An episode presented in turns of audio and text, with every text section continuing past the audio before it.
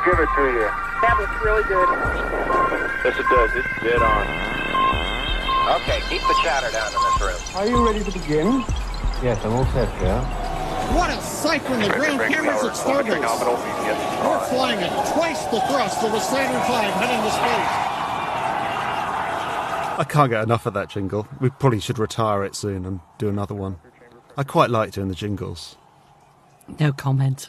Hello, welcome to Space Boffins in partnership with The Naked Scientists. I'm Richard Hollingham. And I'm Sue Nelson. This time a space environment special. And in a moment, Dr. Stuart Clark joins us to introduce the royally approved Astra Carta, a new charter that promises to help clean up space. We hear about two missions being built to tackle some of the 27,000 chunks of orbiting space debris.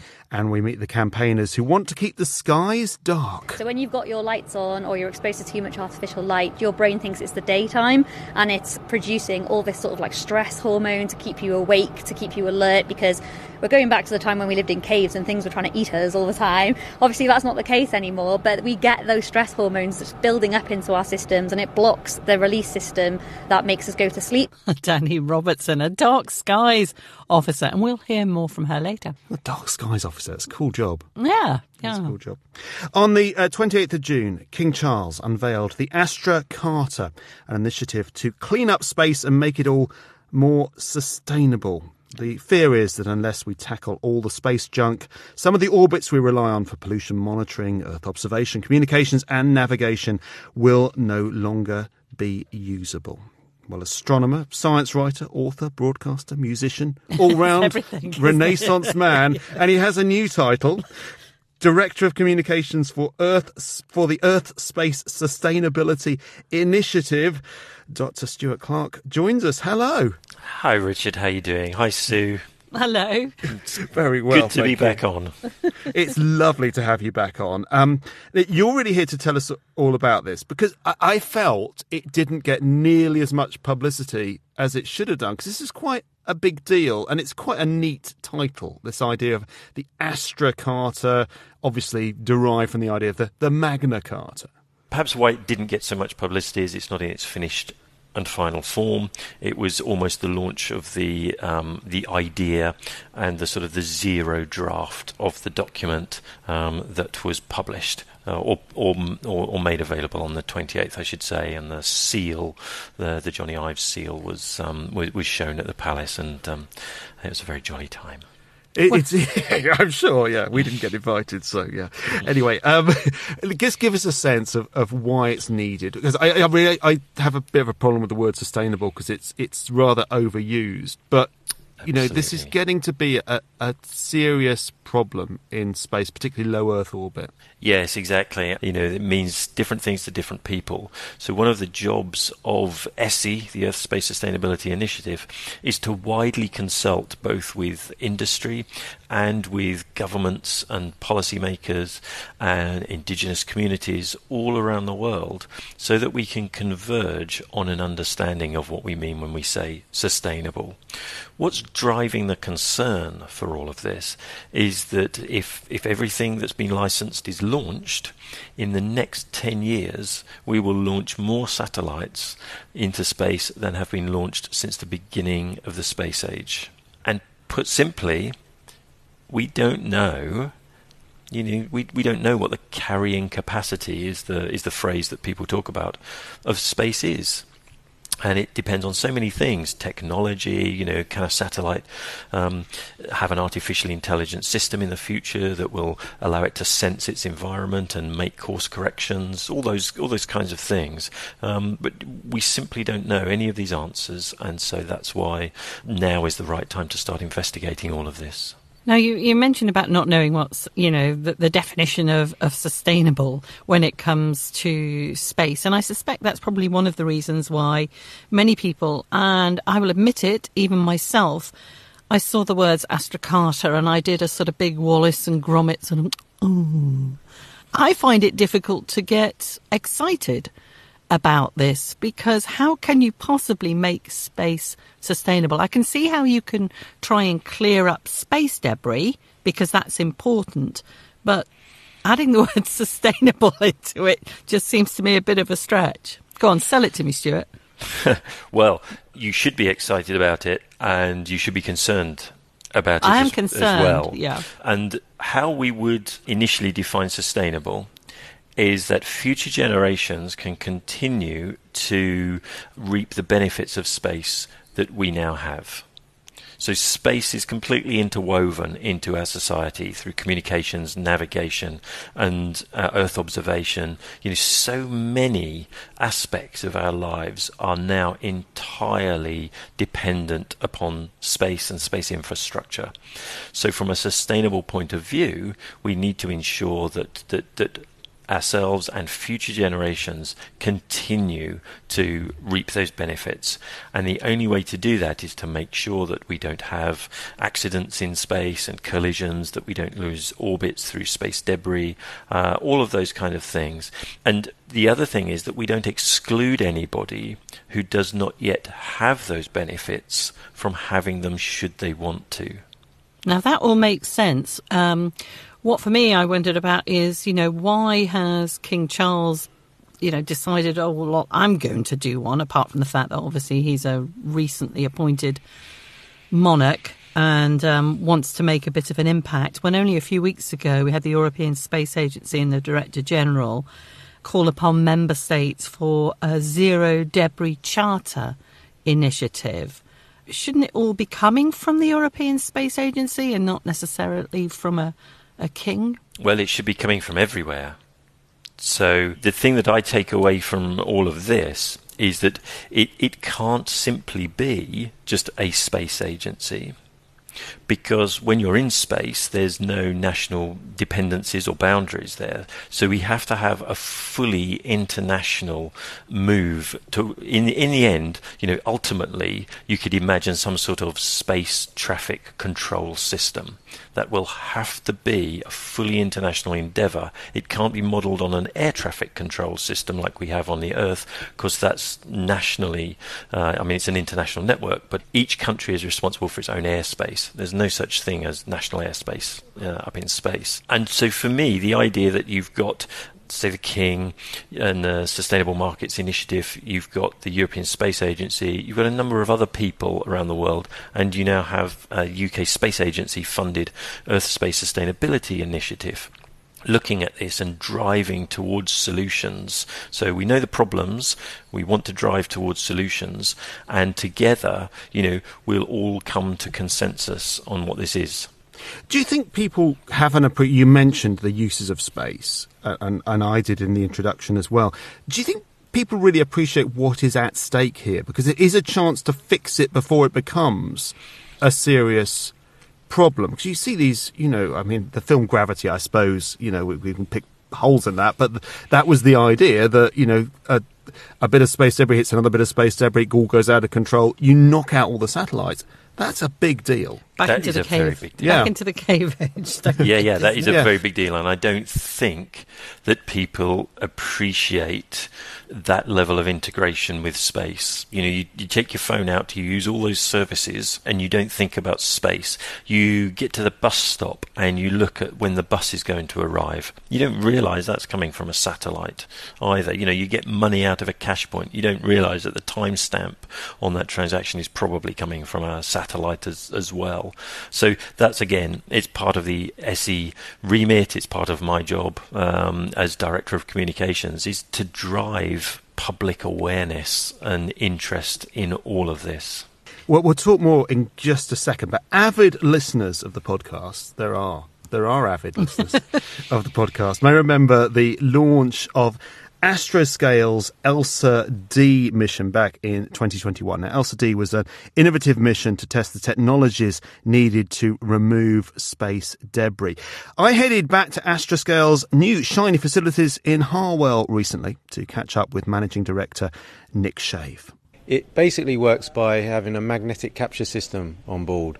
And what we did is we took a simulated piece of debris or an old spacecraft, a defunct spacecraft with us.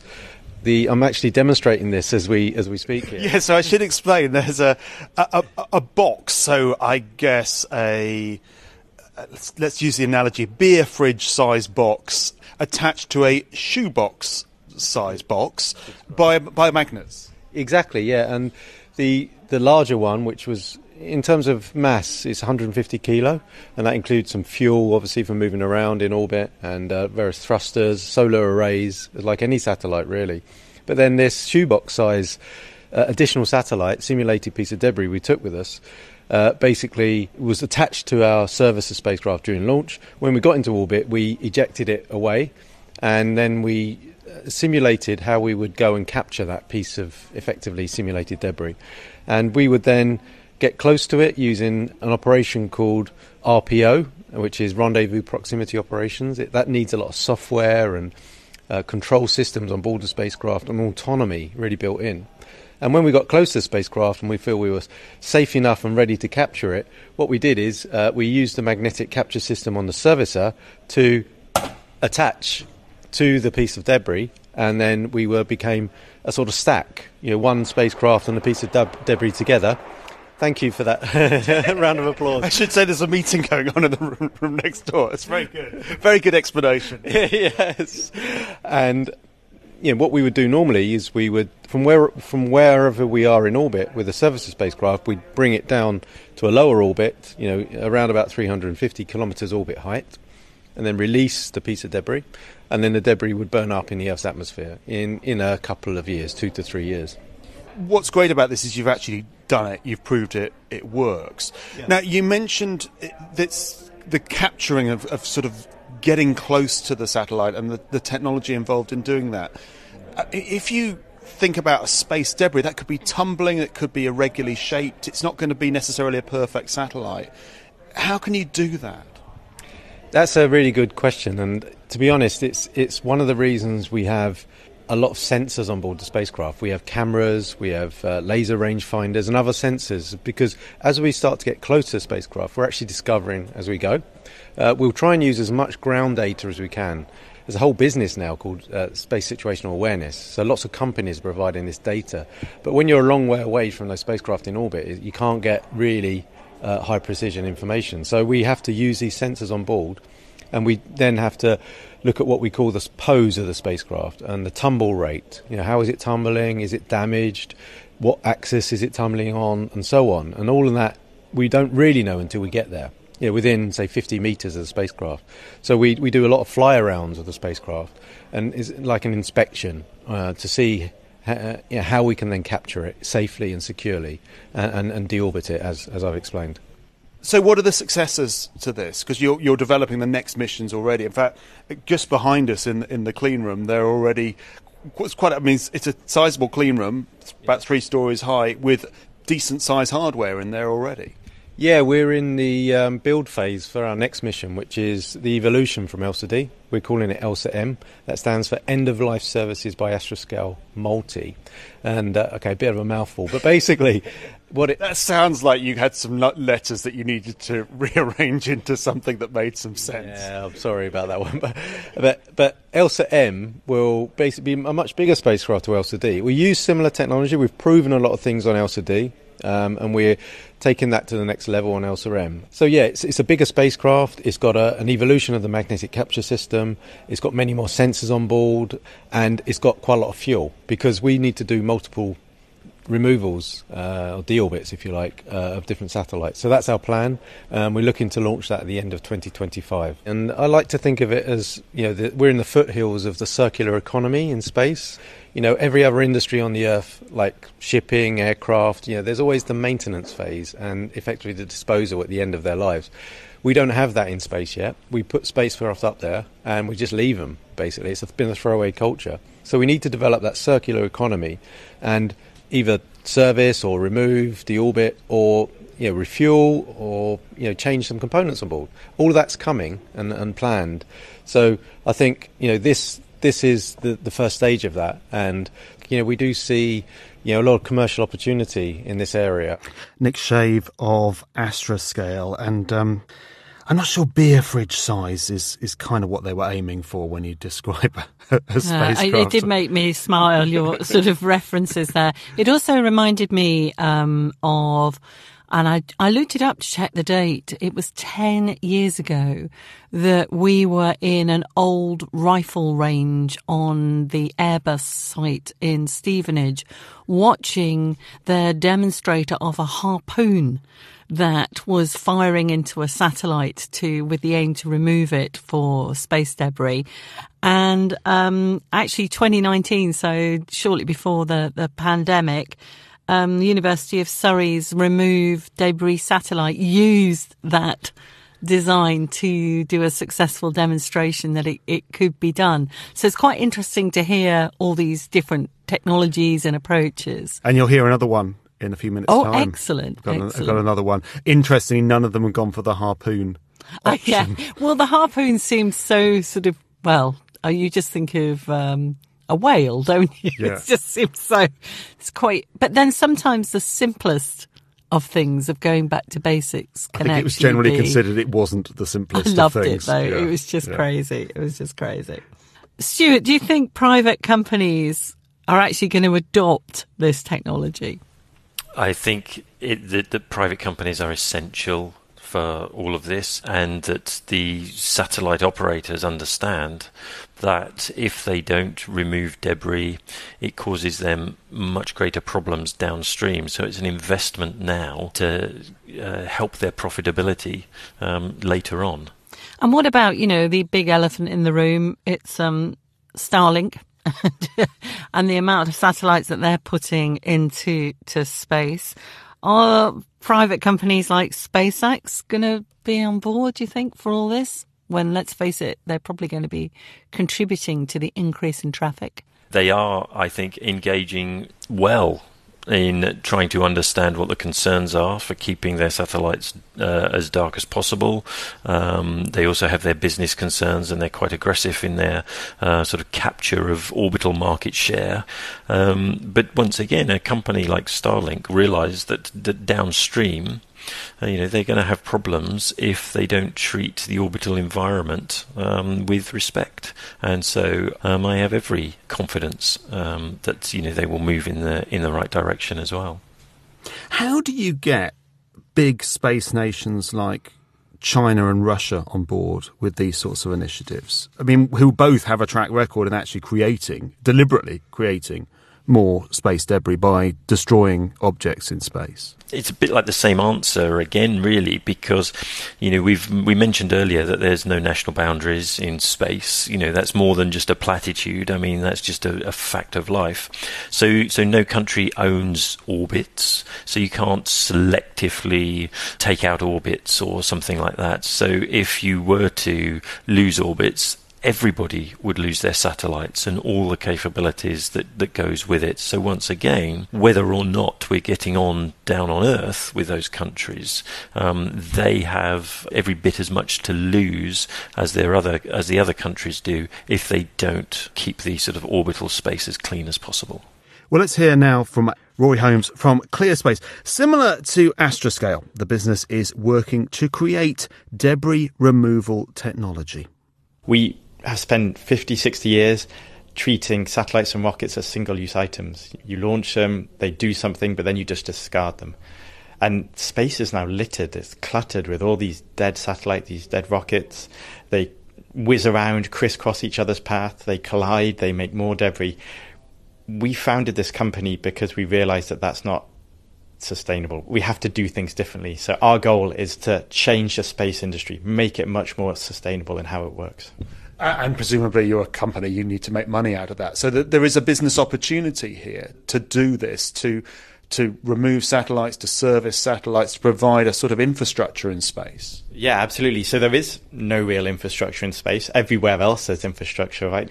If you have a car, it breaks down, you fix it. In space, we don't do that. We just discard these objects. And satellites are crazy expensive, right? So to, to maximize their use, to repair them or extend their life, there's a business opportunity there. These satellites are doing something. They're making money. They're serving people on the ground. The more you can get out of that asset, the better for everyone. I do like your your car analogy metaphor. I mean, that's quite a good good one because it's like if we drove somewhere, the car broke down, we just abandoned it. Exactly. Can you imagine just abandoning your car at the side of the road and buying a new one? That's crazy, right? We and we shouldn't do that in space. And we're at a point now where technology, our robotic technology, our automation, all these things now allow us to, to do things differently. We can go and fix satellites. We can go and grab onto them, refuel them, extend their life. All these things are now possible. Now, your first major client is the European Space Agency, your first mission, Clear Space One. Just talk us through what that will do, how, how it'll work. It's quite a unique looking satellite, looking spacecraft. Yeah, absolutely. So we were lucky that the European Space Agency had faith in us. We were a small company at the beginning and we had bold ambitions and they um, they believed in us and supported us. So our first mission is ESA's flagship debris removal mission. We're going to go and remove this large piece of uh, space debris. It's a couple of meters across, 120 kilos, so it's a, a big, a big chunky thing. And we, we've designed a satellite with a big claw-like capture system on the front, so it's a, a little bit James Bond looking. We'll go and we'll we'll grab on to this object, we'll completely envelop it, hold it tight, and then we'll we'll pull it down where we can drop it in the top of the atmosphere where it'll safely burn up. And what about your satellite? Presumably that will also need to burn up, at least in this this concept, this first mission. Yeah, absolutely. So at the end of this mission, our satellite will also come down and, and safely burn up, ending that fiery death that satellites do when they come into the atmosphere. But ultimately, that's not your plan. So the next mission beyond that is, uh, if this goes ahead, is clear. So that's got backing at the moment in the design phase for the, from the UK Space Agency, and that's even more ambitious. Exactly. So our second mission, which we call Clear, will remove two dead UK satellites from orbit. So it's really the next generation. So the first mission shows that this is possible. The second mission takes us up a level. So removing multiple objects from orbit and also to have the ability to refuel ourselves so we can go on and remove more and more objects from orbit. That's really the next challenge. We mentioned this claw, and it is a unique looking uh, idea. How does that actually work in space because you, you could touch something, and we, we know this from spacewalking and and the problems that astronauts have had over the years. You you touch something, it moves. You just have real problems grabbing things in space. Yeah, absolutely. Everything's floating, right? And as soon as you touch something, it moves away from you or it moves in an unpredictable manner. So we have this claw-like capture system because it can fully envelop the target before we make any contact with it. So when we do that first touch, it's got nowhere to go. Our arms are all around it. There's no getting away from us. And is this going to be soon enough? Because you know we, we're seeing more and more objects. When the multiple satellites that are now being launched on, on single launches, particularly with um, Starlink, those sorts of very small satellites, the OneWeb satellites, similarly very small. You've then got some nations like Russia fairly recently had these anti-satellite tests, which creates these clouds of debris. I mean, can you can you catch up? Yeah, I think we're everyone is waking up to this problem, and we see people are now a lot more careful, thinking about the end of life of their satellites. They're planning some safe removal or some way of making sure that their satellite doesn't become just another piece of debris. We've unfortunately got a huge mountain to climb, you know, 5,000 dead satellites, abandoned rockets in orbit. That's a large population we have to address. And going forward, we just have to think about it a bit more. How is our satellite going to safely remove itself from orbit at the end of life? And people are asking those questions now. So that mindset change is happening and we're going in the right direction, but we have to we have to really show that we can remove pieces of debris from orbit. That's why I think these missions are important. It shows it's possible. It really is a, a demonstrator that we can do this. Rory Holmes from Clear ClearSpace. I, have just got to say, after you saying how basic a harpoon sounds, when I heard the claw, all I thought of was in a fairground as a claw comes down trying to grab the ear of a teddy bear and just never quite I don't think, it. I don't see how I don't think the timer runs out. It, it's very cool. I mean, you know, it, it's not. That, now that to me yeah. seems as basic as a harp It's, harpoon. it's a very cool looking albeit satellite. you've got the equivalent of a teddy bear going at 17,500 miles an hour. Uh, admittedly, that does make it um, a little more difficult. Um, Stuart, what do you think of them both? Well, we need to do. Uh, I, I, mean, first of all, it's, it's, worth saying that I think that the the both companies are just right on the absolute cutting edge um, of all this. They're they're innovating, they're trying new ideas, you know, and that's exactly what we need. And they're bringing this big supply chain of, of you know industry behind them as well. So they're fantastic for um, the UK economy, uh, if nothing else. So one of these solutions will emerge as the one, you know, the one that, that, that can capture most of the of the objects, and then the others will probably be specialist for the different types of space debris that there is. But uh, no, I think they're absolutely fantastic. It's something we didn't really talk about actually when we talked about sustainability. We're not just talking about removing debris. We're actually talking about servicing spacecraft in orbit, providing some sort of service. I quite like that that kind of idea of of keeping stuff up there because yes. I think um, you know we've alluded to in both those those interviews that it's just stupid putting something up and letting it burn up in the oh, atmosphere the, the car, or keeping it up. The car analogy yeah. was was very good. I thought. Yeah. Yeah, exactly. So that's one of the, the remits really of of ESSI here is that we look at the life cycle of the satellite. And so that can include design and supply chain concerns and how you make those as sustainable as possible, launch and propellants, then rendezvous and proximity um, operations are actually getting close to other satellites and looking at them. And, and then what happens, you know, when they do burn up in the atmosphere? Can you, you know, can you design a satellite that does that more easily than others and all of those kind of things? But also, of course, servicing and can we, you know, can we can we have a second-hand satellite market or the, the equivalent of, you know? Um, and the reason it hasn't happened, Stuart's happened use now, satellites. Yeah, honest come Stews and, use satellites. Honest Stew, come and kick my wheels. yes. So the reason it hasn't happened until now, um, or it hasn't been feasible to even think about it until now. It's just the technology. It's just you know sort of docking and servicing, and you know, do you need standardized docking ports or refueling ports and that, and so it it's all coming. And the reason it's starting now and why it's urgent now and and has sort of kicked everybody into action is is because of the Starlink and the constellations and the sudden rush um, to launch many more satellites. What about the military applications? Because if you've got the technology that can remove a satellite for space debris and sustainability and clearing up space reasons, you've also got the technology that can remove a satellite for political warmongering reasons as well. Yes, absolutely. And in, in that situation, this technology is no different from any other. You can always design something for purely peaceful purposes that it can be transformed into a military use. I mean, look at what's happening with commercial drones in Ukraine. Um, at the moment. And as um, as Jan Wörner, the uh, former director general of ESA, once said to me, he said, "Just just think about knives you know you can use them to to help you eat your meal or you can you know go out and do somebody serious damage with it so i hear what you're saying sue i really do it's, uh, it's a problem we have with everything Excellent. Well, Stuart Clark, thank you very much indeed. Are you writing another book? You, I, I can't imagine a time when you're not writing another book. Actually, yes, we, we, put on our running order here, Stuart. Plug stuff. You must have something to plug. You must have something.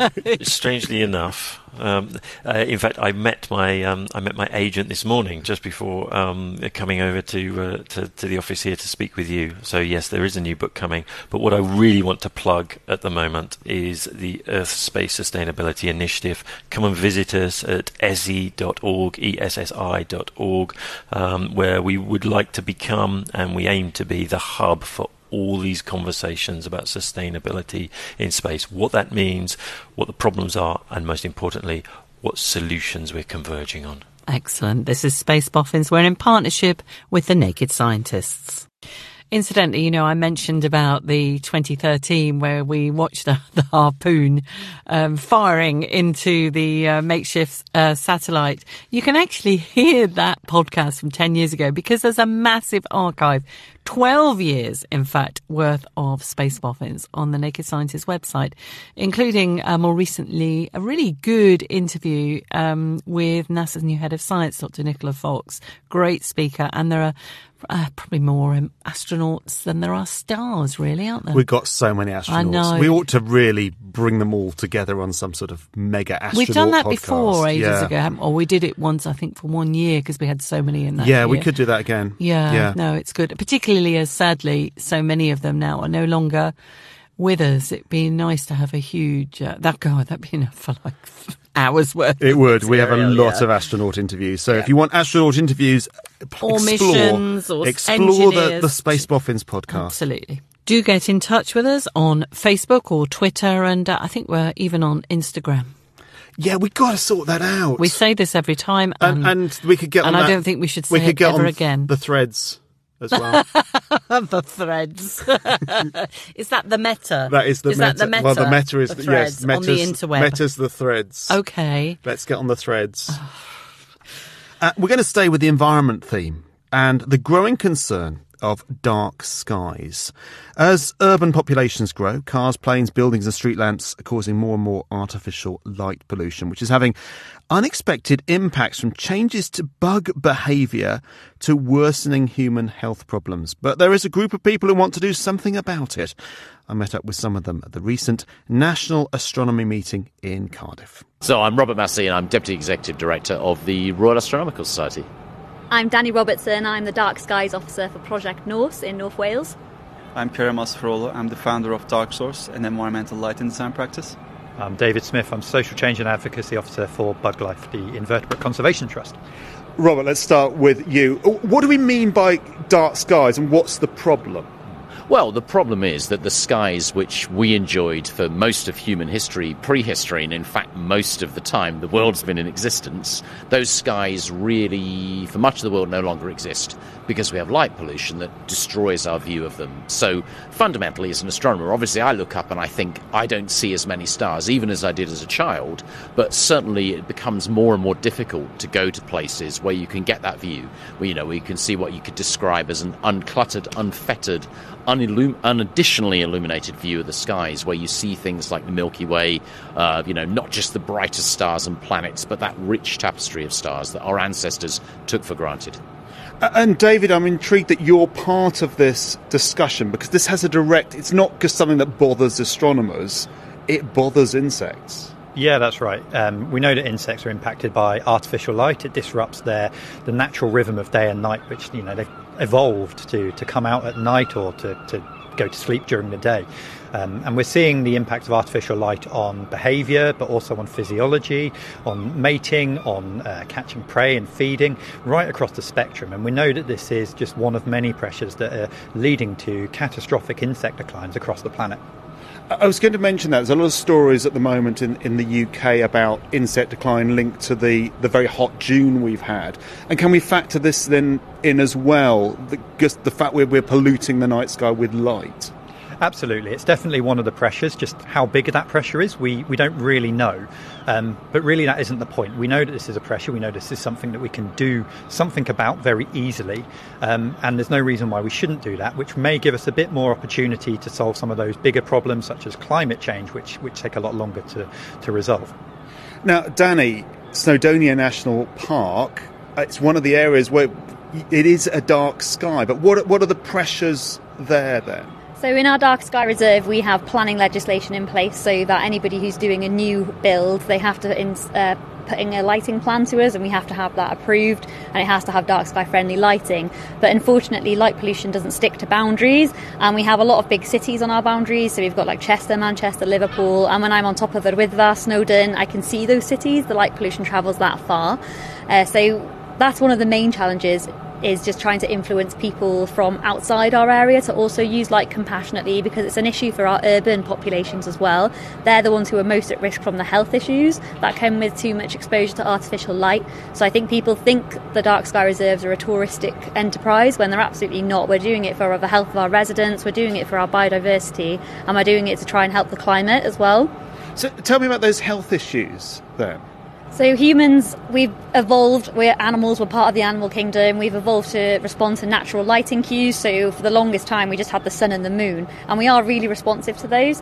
But in the last sort of hundred years, we've had electric lights start to pop up, and our brains don't know that that's artificial light. Obviously, consciously we know that, but our brain systems and our hormonal systems they run off natural lighting cues. So when you've got your lights on or you're exposed to too much artificial light, your brain thinks it's the daytime and it's producing all this sort of like stress hormone to keep you awake, to keep you alert because we're going back to the time when we lived in caves and things were trying to eat us all the time. Obviously, that's not the case anymore, but we get those stress hormones building up into our systems and it blocks the release system that makes us go to sleep. So you get a lot of people with sleep issues.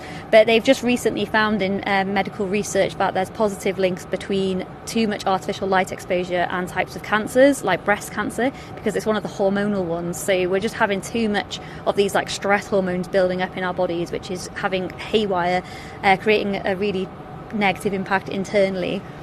None of this sounds good. Kerem, are, you, are you part of the solution from Dark Source? I try to be. Um, tell, tell us about what you're doing. So what I do is uh, try to eliminate light pollution through implementing uh, judicious use of light and uh, implement lighting design schemes that can achieve dark skies, but also create ambiances, and experiences that are uh, inviting to people. Give me an example then. How do you mean? Uh, so, for example, we've uh, I've been privileged enough to work with Dani and uh, Snowdonia National Park Authority on a project called Plas y Brenin. It's a national outdoor center. It used to cause a lot of light pollution. It was a big offender for the area that's recognized as a, a dark sky reserve since 2015. So we implemented a light and design scheme um, that won several design awards and uh, brought so much kudos and attention to this space, uh, whilst actually creating an, an, an environment that was uh, encouraging people to be out and about, but whilst still being environmentally friendly and biodiversity friendly. So, David, can you have both light and things that are human insect friendly?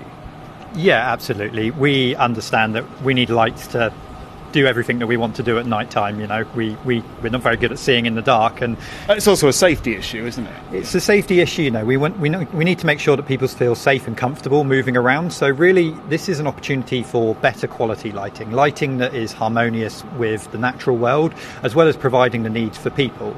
And we can do this by, you know, addressing the low hanging fruit, the lights that don't need to be on when no one's around and no one's using them, the advertising spaces, the forgetting to switch a light off when you leave the room and, and leave an office block, for example.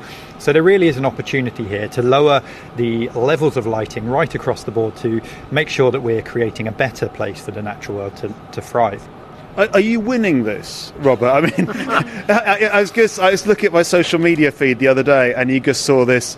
Uh, lots of people from different perspectives covering the launch of the latest lot of Starlink satellites, for example. I mean, we're not talking about no, not we're that. not talking about uh, you know street lights there, but we're talking about actual pollution of the night sky by reflective satellites. You know, it's one. It, it's baby steps. Sometimes it's forward, sometimes it's backward. I think one thing I'd say we're winning on is raising the awareness of it, and I think actually we've. I mean, when I when I first looked at this issue, I worked in Greenwich, 2003. The Select Committee on Science and Technology looked at the issue in the context of astronomy, and that was great for us. You know, we took them round and they looked at the sky and they realised how bad it was. I mean, they probably already knew, but it helped. Uh, I think what's changed in the last few years is that we've seen this broadening of the coalition and the recognition that this is not just an issue for astronomers, but a broader environmental one. And that, if anything, is why we should really care about it. You know, I mean, I want to see unfettered night skies, but equally, I recognise that that's not everybody's priority. Um, I mean, perhaps it should be, but what we would really like to say is look, there is a bigger impact, whether that's on the natural world or our own health it's a reason we should take it seriously. Or, for that matter, the stuff Dani referred to in a talk, talking about the fact we can save energy, we can reduce our carbon footprint, we can do all of those good things, and actually, we don't really have to compromise on being able to see our way around. You can design good lighting. The work Kerem does is an exemplar of that. We ought to be doing that in cities too. You know, take it on. I mean, we, uh, David and I spoke to the London Assembly a few weeks ago about this, and they've actually, to their credit, produced a pretty good report on it, saying yes, it's time to act. We should be monitoring. We should be regarding it as a pollutant. So, I think groups of politicians, for example, are starting to take it seriously. I think some of the wider public are. There's a long way to go, but I, I think I'm a bit more optimistic about this than I would have been, say, a decade ago when it was just, oh well, you know, people recognise it. You've got MPs who say, I've got this really lovely dark place. Come and visit my rural constituency. But you're Um, saying you, know. can have both. You can have the you can have a, a dark sky and development and cities and satellites. Absolutely, of course. You know, that no, nobody suggests that we want to make the whole world dark. You know, what we want to do is is have the amount of light that's appropriate. You know, we want to make our cities safe places to move around in, but at the same time, not have a de- you know minimize the detrimental impact on our health, on the natural world, on the skies. You know, and working to do that. Just as we wouldn't say, look, we don't say nobody should drive anymore. What we say is there are different ways of moving around, more public transport, more electric cars, all those kind of things. You know, so yes, of course there are solutions, and Kerem and people like that are working on them. So let, let's make it happen. You know, frankly, if you're listening to this, ministers, you know, this is a call to arms. Lots of you have the power and stake in this, so there is something really positive you can do. Uh, and Dani, is this a selling point for you for that beautiful area of, of North Wales? So don't just look at it in the day. Come and look at it at night. Look how dark it is. Well, we do say that half the park is after dark, and people expect the nighttime to be silent, and it's not. You go out, and that's when most of our wildlife is actually active because it's all evolved to respond to the darkness and use it to its advantage. I'm really disappointed that nobody has said that Kerem is the solution to light pollution because he absolutely is. and it is it is about I went to Cardiff, we're studying Cardiff right now. It was my university city and I never felt safe here because the lighting is so poor. Poor in terms of there's too much of it, it's too bright and it's too powerful, so I couldn't actually see the things around the streetlights. So it makes you feel more unsafe. I live in a rural area now and I feel more safe because I feel more anonymous. Nobody can see that I'm a woman on my own on the street. And so there's ways that we can light that marry all those things together. Light as in its current format is not working. It's not keeping people safe. People use it as a knee-jerk reaction when terrible things happen. Um, but yeah, absolutely, people do come to visit Eryri for our dark skies. We have people coming from all over the UK, as far as Surrey. I had a couple come to one of my events, and they told me they'd never seen the moon. And I was like, "What do you mean you've never seen the moon?" I said, "Do you mean you've never, you've just never noticed it?" And they were like, "No, I've never seen the moon." And I was like, "I don't understand how that is possible." But people are really missing it, and people are so passionate about it when they do see it. Um, people are always, I think, a bit nervous at first because they think, "Oh, you're going to come and turn all my lights off. It's going to be like the Blitz, and you're going to come and knock on my windows." Uh, but that's absolutely not the case, and people absolutely fall in love with the dark skies movement when they do see what it's about and how much better dark skies lighting is because you can see better, you can see the stars, and you get more wildlife. So it's just a win across the board, really. Dani Robertson. And actually, since that interview was recorded, which was only just the beginning of July, Starlink have launched another 124 satellites since that interview was recorded with three launches. I mean, it's just extraordinary. I went to the SpaceX website. Mm-hmm.